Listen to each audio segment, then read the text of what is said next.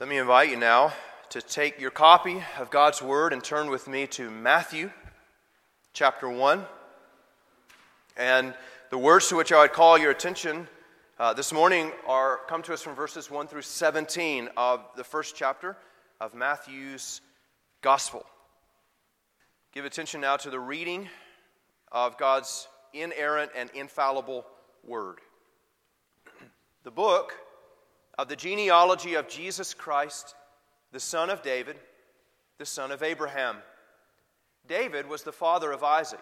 I'm sorry, Abraham was the father of Isaac, and Isaac the father of Jacob, and Jacob the father of Judah and his brothers, and Judah the father of Perez and Zerah by Tamar, and Perez the father of Hezron, and Hezron the father of Ram, and Ram the father of Amminadab, and Amminadab the father of Nahshon, and Nahshon the father of Salmon, and Salmon the father of Boaz by Rahab, and Boaz the father of Obed by Ruth, and Obed the father of Jesse, and Jesse the father of David the king. And David was the father of Solomon by the wife of Uriah, and Solomon the father of Rehoboam, and Rehoboam the father of Abijah and Abijah the father of Asaph, and Asaph the father of Jehoshaphat, Jehoshaphat the father of Joram, and Joram the father of Uzziah, and Uzziah the father of Jotham, and Jotham the father of Ahaz, and Ahaz the father of Hezekiah, and Hezekiah the father of Manasseh, and Manasseh the father of Amos, and Amos the father of Josiah, and Josiah the father of Jeconiah and his brothers, at the time of the deportation to Babylon. And after the deportation to Babylon, Jeconiah was the father of Shealtiel, and Shealtiel the father of Zerubbabel, and Zerubbabel the father of Abiud, and Abiud the father of Eliakim, and Eliakim the father of Azor, and Azor the father of Zadok, and Zadok the father of Akim, and Akim the father of Eliud, and Eliud the father of Eleazar, and Eleazar the father of Matthan, and Matthan the father of Jacob, and Jacob the father of Joseph, the husband of Mary, of whom Jesus was born, who is called Christ. So, all the generations from Abraham to David were 14 generations, and from David to the deportation to Babylon, 14 generations, and from the deportation to Babylon to Christ, 14 generations. Thus far, the reading of God's Word. Let's pray.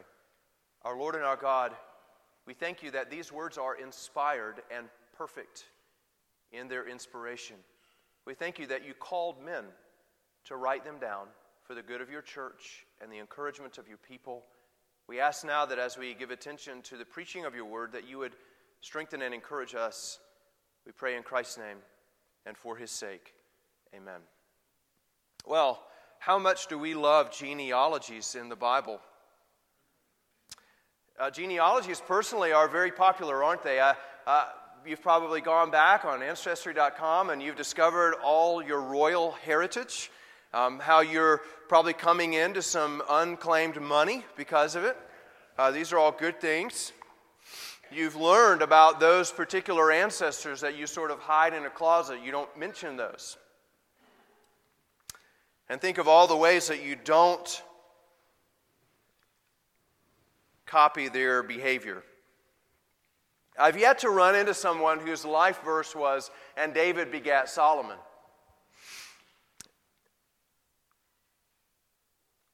But here it is in all its glory.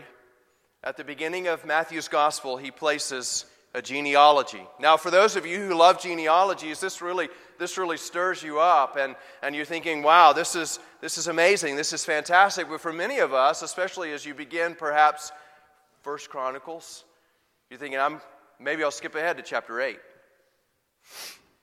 But Matthew places it at the beginning. Isn't that interesting? Instead of at the appendix, for those who really love this kind of detail. Why did he do that? What's the importance of this? Why start us off by reading these names that are difficult to pronounce? And you're saying, surely that wasn't the correct pronunciation of that name. What does this have to do with at all? Is this even preachable, teachable? Surely we should start at verse 18. But the prophets repeatedly promise a coming king, a king who will vanquish enemies and bring peace to the people of God. How do we know who he is? Matthew opens his gospel of the kingdom showing this that you must accept Jesus as king if you would have him as savior. Jesus' genealogy demonstrates one thing he has the divine right to rule. He's a king.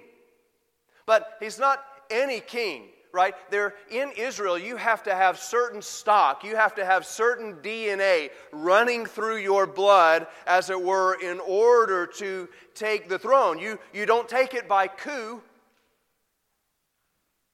Some tried. It is given by divine right. So, Matthew gives us some very important details. Look in verse 1. This is the book of the genealogy of Jesus Christ. And each of these words has importance, doesn't it? Jesus, the word Joshua in the original Hebrew, means our God saves. Christ, it's not his last name. Some of you maybe have tried to trace your name to the last name Christ. Surely we're connected some way back. It's not a last name. Christ means anointed one. Some of you, if you're reading from the NIV, you have a different word there, don't you? It's the word Messiah. Christ, Messiah, all mean anointed one. One who, upon uh, himself, has had something poured out. Well, what is that? What does it mean that Jesus is the Christ, the one who descends from David, the one who descends from Abraham, as Matthew points out. As we go on, he will use this same term in his gospel 16 times. It's very important that we understand that he is Christ, the anointed one. It occurs here in the in incarnation of Christ four times. Once with reference to his work in chapter 11, and then 10 times after Peter's profession in chapter 16. Do you remember it? You are the Christ. So, here at the very beginning, in the very first words, Matthew's not just. He's not just trying to get his rhythm here. This is not Snoopy sitting on the top of his doghouse saying it's a dark and stormy night. The very first words are packed with meaning. And if, listen, if you miss the first words, you're going to miss the whole gospel. Through and through, in these 17 verses, Matthew is telling you to identify one thing Jesus, yes, this man that you saw walk among you, this man, Jesus, is a Davidic king. You must see him as a Davidic king. The whole passage points to David. Notice in verse 17. So, all the generations from Abraham to David were how many? 14. And from David to the deportation to Babylon, 14. And from the deportation to Babylon to the Christ, 14. Why does Matthew pick and choose which people he would put in the genealogy of Christ so that it would equal 14? Well, David's name is made up of three Hebrew consonants D, V, D. Dalet, four points. Vav, six points. Dalet, four points. Equals 14. The generations themselves and the number is pointing to David. But then uh, Matthew narrows it down to three sets of 14. Why the three sets? Well, in the first set, we see the rise of the Davidic kingdom from Abraham. Uh, Abram called in Genesis 12 out of nowhere, belonging to nobody, called to start a nation given promises from God Himself. This is the origin of David's house. And so it ends the first set in verse 16 and verse 6. And Jesse, the father of David, the king. In the second set, we see the rise and the decline of David's house. David giving birth to Solomon and then to Rehoboam, where the split in the kingdom took place. And then finally, to the deportation to Babylon and captivity for the kingdom. And so you know what the last set is it's the eclipse of David's house. There it goes into the gloom that we discussed in Isaiah chapter 9. And so at the dawning of Matthew's gospel, at the nativity about which we sing, at the moment that that happened, it was a people dwelling in abject darkness The first thing that Matthew seeks to do in his gospel is present Christ Jesus to you as a king. There are references here to the reign of David. Why? Well, because as we think about a Davidic king, what do we think of? All these promises right to David, 2 Samuel chapter 7, that on the throne of David, sons would sit for how long? Eternity. Well, don't you think, don't you know that when Christ was born, the people at that time were scratching their head, where is the fulfillment of this promise? In Psalm chapter 89, verse 4, again, a reiteration of God's promise to David. What do we have? Your sons will reign forever. Where is that? Can you, can you feel a little bit of that today? You perhaps aren't looking for a Davidic king this morning, but you maybe at some times wonder who's reigning, who is running this whole show. Israel was too. And so Matthew had one objective as he opens his gospel. He must show that Jesus is the Christ this is the sign to Israel uh, that here is the reign of the Davidic king, right? We, we looked at Isaiah 9, verses 6 and 7. What will rest upon the shoulders of the Christ? Government. Chapter 11, verses 1 and following, what do we find? A shoot will come from the stump of Jesse. So, if you want to disprove that Jesus is the Messiah, you have a very simple task. Do you know what it is? Show that his bloodline does not go back to David. If he doesn't have Davidic DNA, he's no Christ. And so, the genealogy of Christ doesn't occur for us as an appendix in Matthew's gospel. Right here in front. Matthew is laying it down. This is the gauntlet Matthew's saying. You want to show that he's not the Christ, then start by showing me that he's not descended from David. I'm telling you, he is.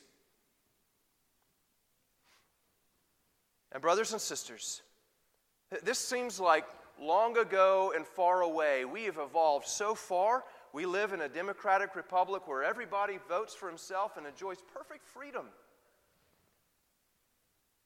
Who needs a king?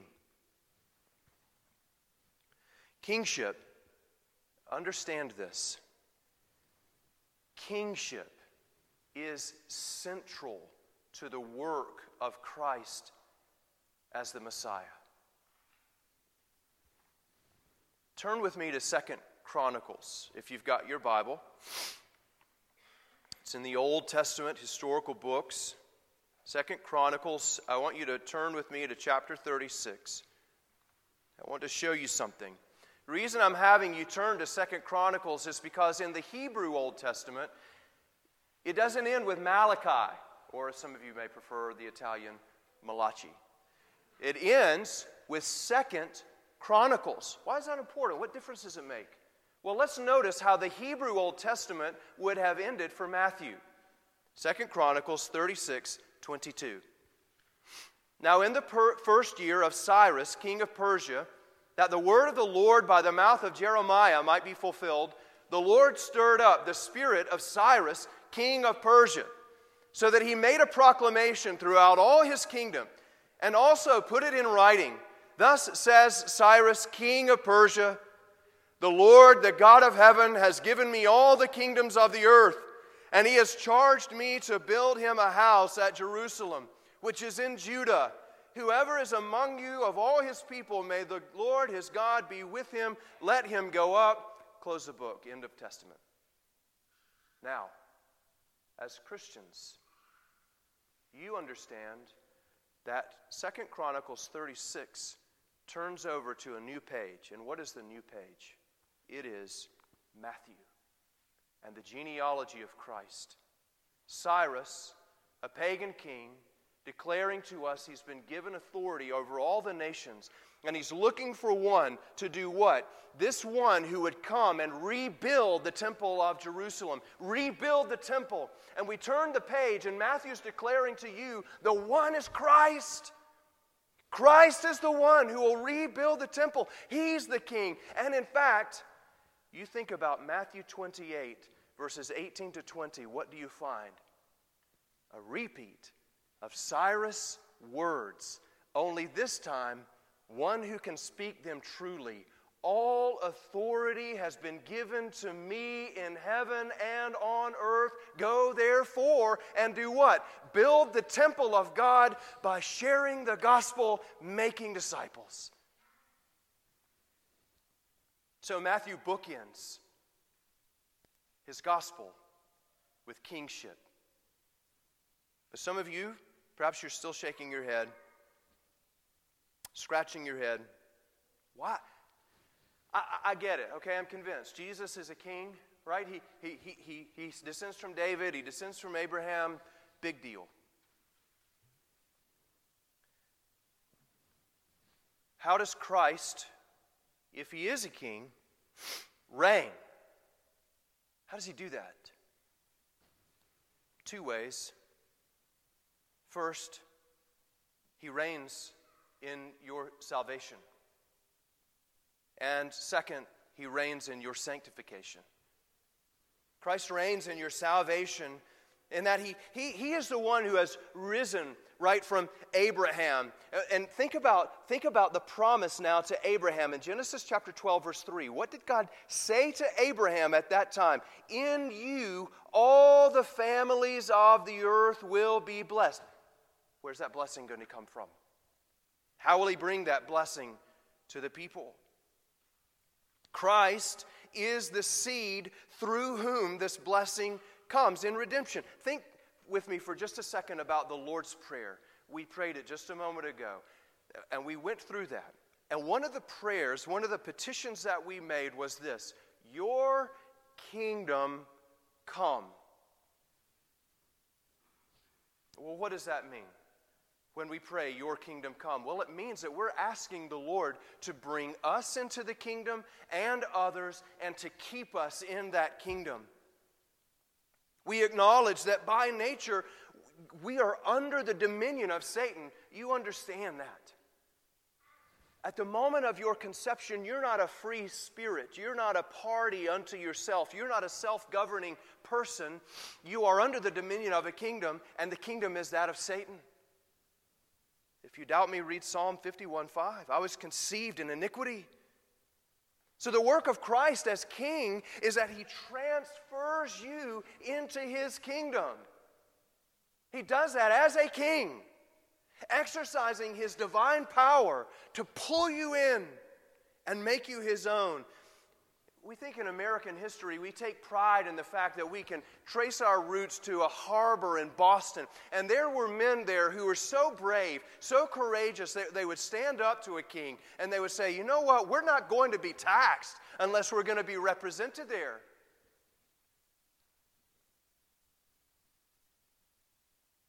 And standing on their shoulders, we think of America as the place of self made men.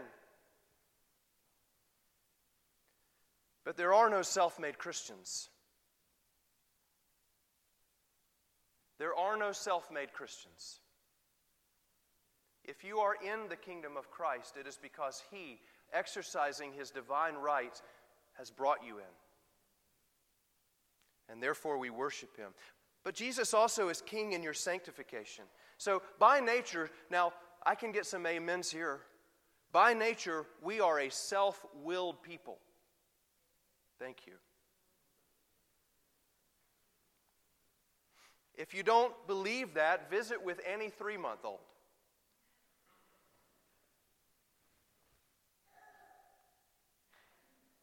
He gives me the amen at the right time every week. Sanctification means this seeking and obeying the will of Christ Again, this is what it means to pray, Thy kingdom come. There are two ways in which the kingdom of Christ comes on the earth. One is we think, okay, we'll, we'll see the kingdom coming in that people will be converted to Christ and, and the church will grow and the influence will grow, and we'll see governments looking to the law of God and implementing the law of God, and men will reign justly and righteously, and we'll see an end to evils such as abortion and racism and classism and all these things. That's the kingdom. But remember, too, that the kingdom comes in, in you.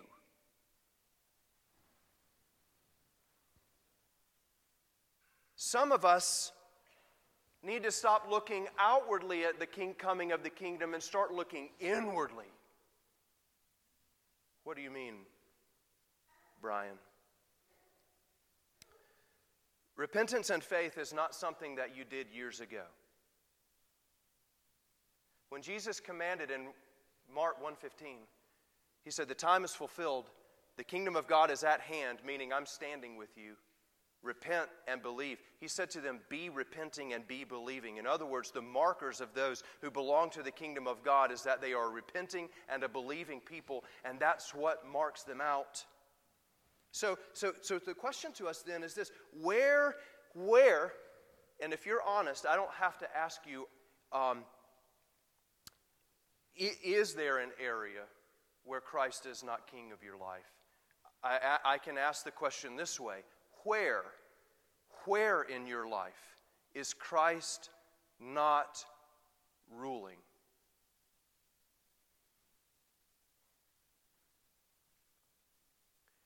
Some of the starkest words in Scripture are in Matthew 7. Jesus said, In that day, many will say to me, Lord, Lord. Did we not do this, this, this, this, this, and this in your name? And he will say, Depart from me, I never knew you. And you see, here's the thing they're going out, they're doing all kinds of things for Christ in the name of Christ, maybe even preaching Christ, but they never took a moment to say, Am I submitting to Christ? Am I looking to his law?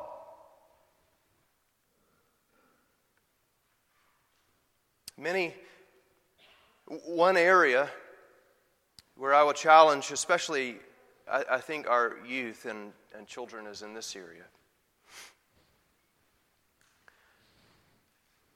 In the age of social media, here is my challenge to you that as your king, you should crave the praise of Christ more than you crave the praise of the world. Many, uh, I've spoken to one young woman who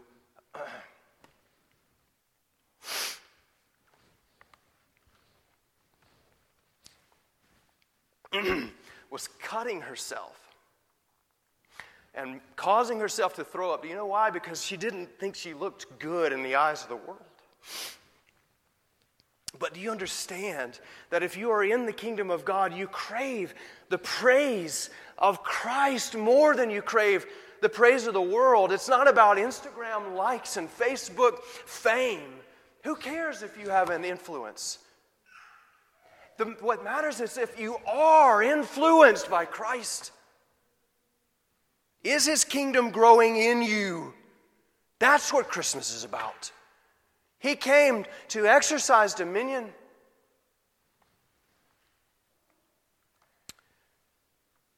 So, you must accept Jesus as King if you would have him as Savior.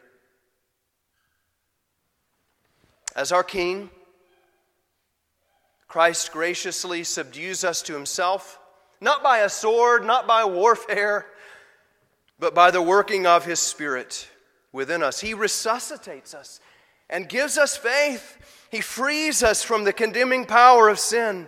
And when the end comes, you know, here, here's the best part. Uh, Randy saying, It is well with my soul yesterday. You know what the beautiful thing is that? He says, When Christ shall appear, he, he, it is well with my soul. There are many, listen to me, there are many when Christ appears, are going to be struck with fear, and it is only the citizens of the kingdom of heaven that when Christ appears can say, It is well with my soul.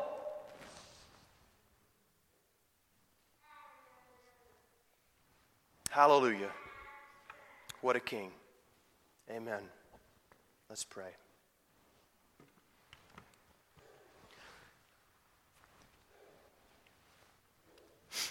Father, As we take a moment of perfect honesty with you, every one of us will admit that there are areas in our life that we're not submitting to Christ as King. And we ask you for forgiveness for that. Because we know, especially when we sin publicly, that it brings dishonor upon Christ our King. But we thank you. Thank you, Father, that you do not repay us according to our sins, that Christ has borne all of our sin debt for everyone who comes in faith, and that you've received us as sons. Father, convict us now where we are not complete submission. Show us our sin. Let us deal with it here, that Christ might not deal with it there. We praise you in his name. Amen.